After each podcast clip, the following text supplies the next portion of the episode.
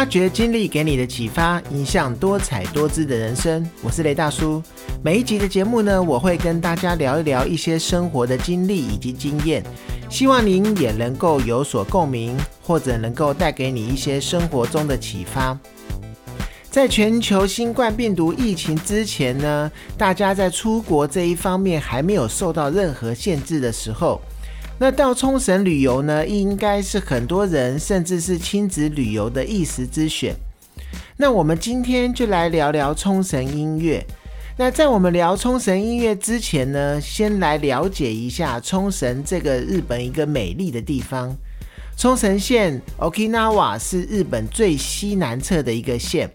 那县厅的所在地呢，是在那霸市。那冲绳县呢，是由琉球群岛中的冲绳群岛、仙岛群岛以及太平洋中的大东群岛所组成。那隔海呢和九州的鹿儿岛县呢相邻，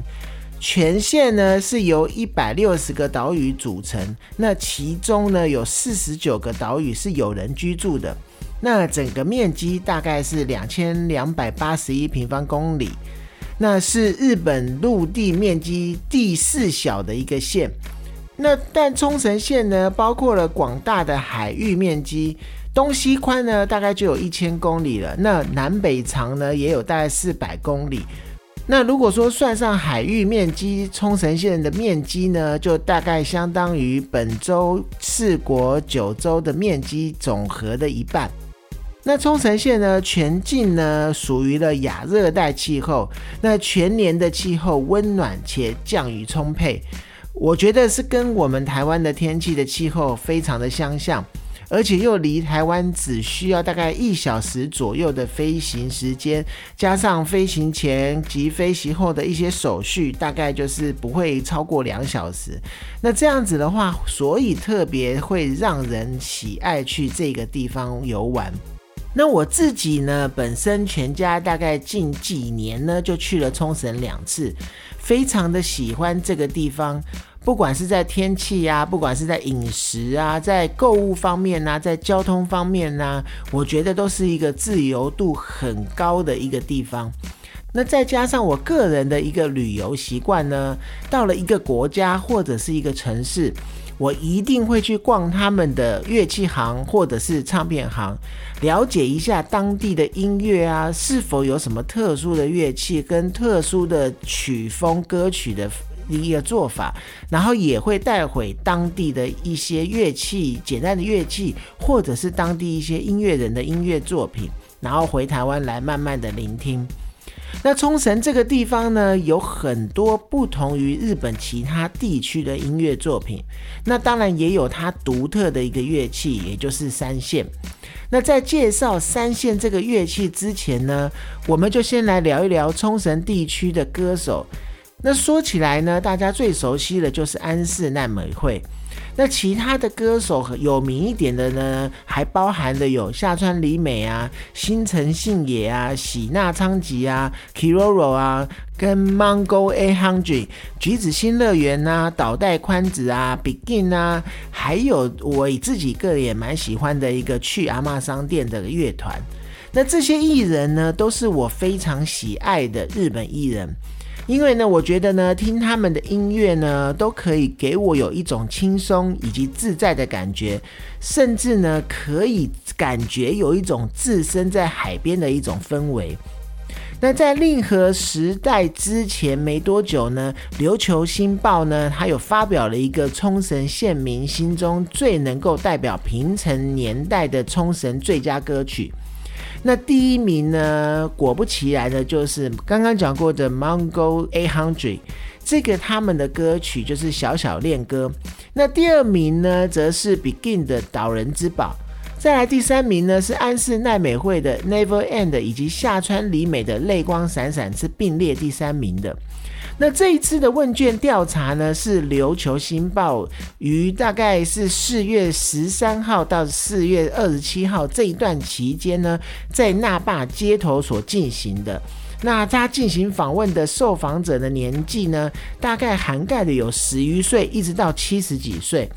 那有效的访问的问卷大概有一百二十一件。那采开放式的作答，所以呢，共选出了大概二十组不同的艺人，多达四十首的作品，然后在最后选出了刚刚前三名这讲到的四首作品。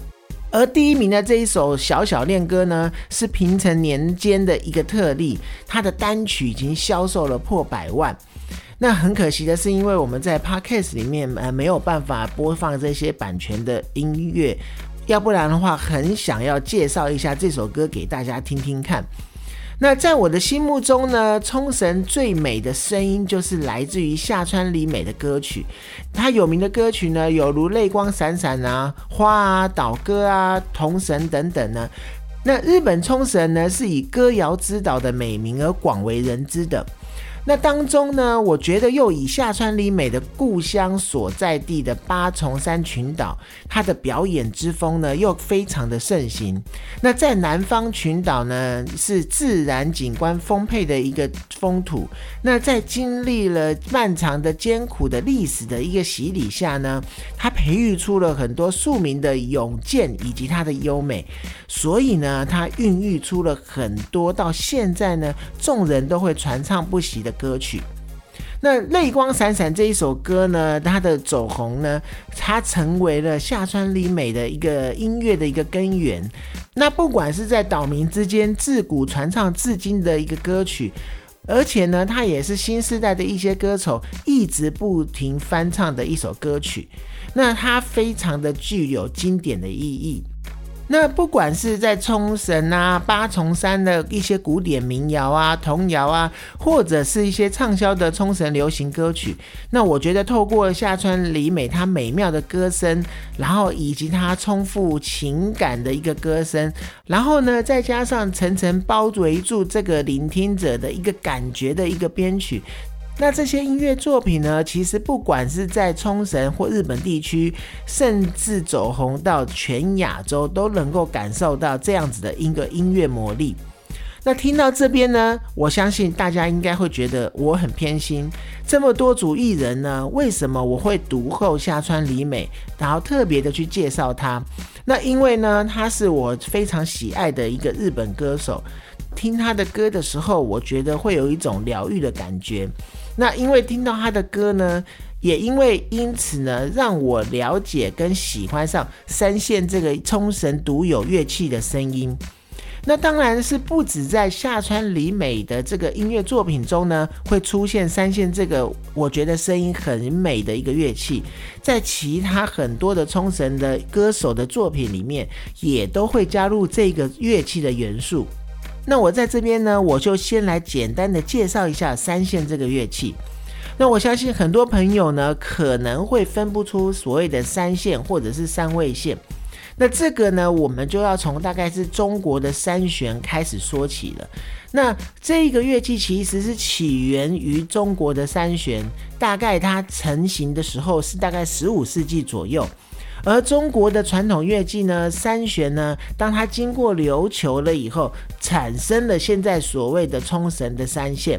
然后之后呢，它又传到了日本，逐渐的、慢慢的，它才形成了另外一种乐器，就是三味线。而三线呢，它其实对冲绳人而言呢。它甚至呢是具有传家之宝的价值。那不管呢会不会弹三线，不管是会不会演奏三线，那当然我相信冲绳人很多的人，连小孩子他们都会稍微演奏一下三线这个乐器。那不管是自己会不会弹，其实在每一个家肯定都会有一把以上的三线在家中。那如果你走在冲绳的路上，或者是呃，我们比较熟悉的国际通上面，你不时的就会听到三线这个乐曲，或者是三线发出的一些美妙的声音。那三线呢，其实它其实是琉球群岛特有的一个拨弦的乐器。那它简单来讲呢，就是以琴头啊、琴颈啊以及琴身三个部分所构成。那因为琴身部分呢，它两面是蒙有蛇皮的，所以呢，这个乐器在以前也会称为蛇蛇皮线啊，或者是蛇尾线。那在琉球群岛，从呃这个三线呢，从低音到高音呢，大概是分为男弦、中弦、女弦。而在冲绳地区啊，三线的琴弦是白色的。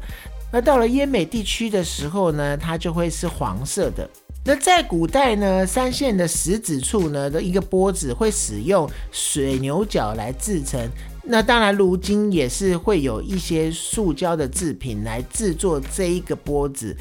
但是呢，也有一些会使用其他的波子或者是食指的一个指甲的制作来做这个波子的演奏。在日本吞并琉球之后呢，三线呢就开始传入日本，然后又广为流传。在在大概在第二次世界大战之后呢，因为竹子的缺乏，所以呢那个时候不少的琉球人呢还会使用空罐头来制作三线。那呃，如果各位有兴趣或是有机会到了冲冲绳旅游的时候，你会注意到在一些呃冲绳的街头上，或我刚刚提到的国际通的街头上，你还是可以看到用空罐所做成的三线，那它的声音弹出来是非常特殊的，跟用蛇皮裹的那个三线的声音是完全不同的。而另外当然也有扁鼓啊，或者是三板，也是冲绳的特有的一个打击乐器。那尤其是在跳祭祖舞的时候呢，它也会派上用场。那在冲绳国际通周末封街的活动的时候，你可以看到，也可以听到像这样子的一个表演。那如果说大家对这样子的一些传统表演有兴趣的话，其实也可以去琉球村走一走。因为在那里你可以看到这样子传统的演出，而且非常的道地有意思。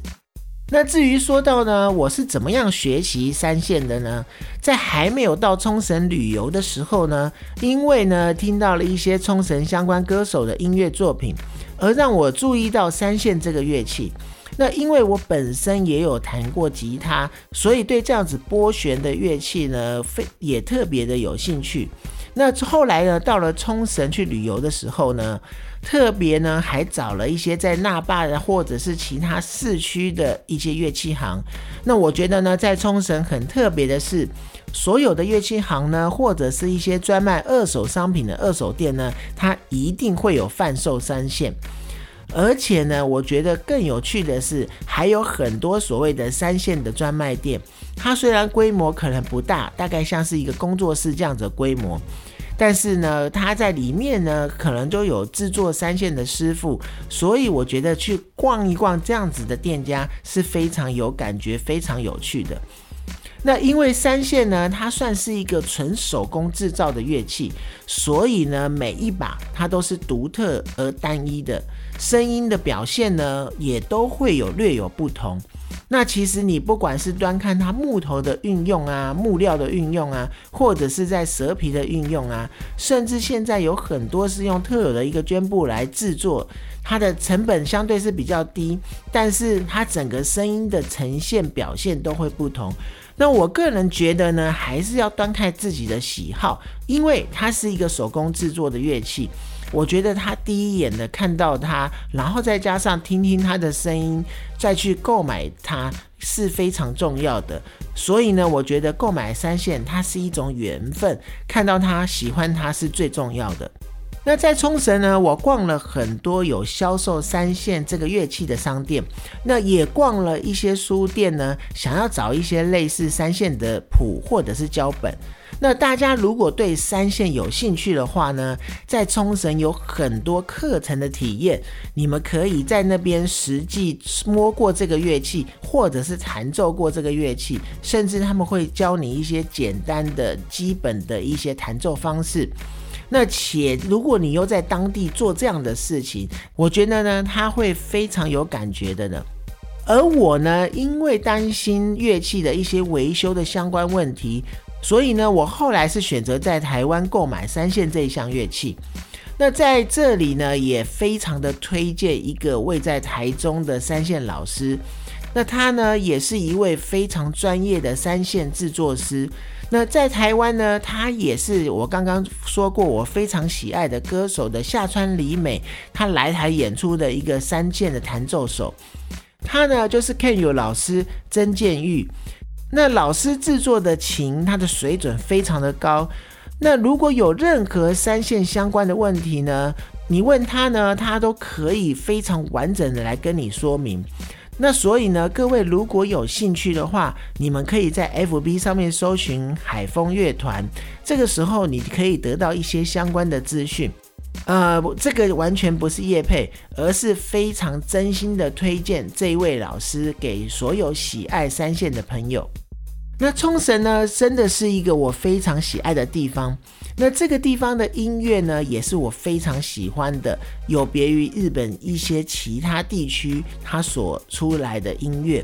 那如果说呢，你去过冲绳这个地方，还没有注意到这里的音乐，或者是你还没有去过冲绳这一个呃很美的地方的话，那我建议你下一次去的时候，你可以注意，然后体验一下属于冲绳自己的音乐。那当然，你的体验方式有很多。你不管是在路上，你可以听到一些相关的音乐乐曲，或者是你可以运用晚上去一些居酒屋，然后或者是去一些有当地演奏，就是演唱的那些居酒屋，来喝一下小酒，吃一点东西，然后听一下游三线或者是当地相关的一些乐器所演奏的乐曲。我相信呢，你会有一种。很放松、很自在的感觉。那我们今天的节目呢，就到这边。如果对我刚刚简单介绍冲绳的音乐，或者是三线这个乐器有任何问题，或你也有一些想要分享的事情，也欢迎你在 Apple Podcast 上面留言，并且呢，也可以希望您给我五星作为鼓励。发掘经历给你的启发，影响多彩多姿的人生。我是雷大叔，透过我的分享呢，希望能够给你一些收获。谢谢你的收听，我们下次见。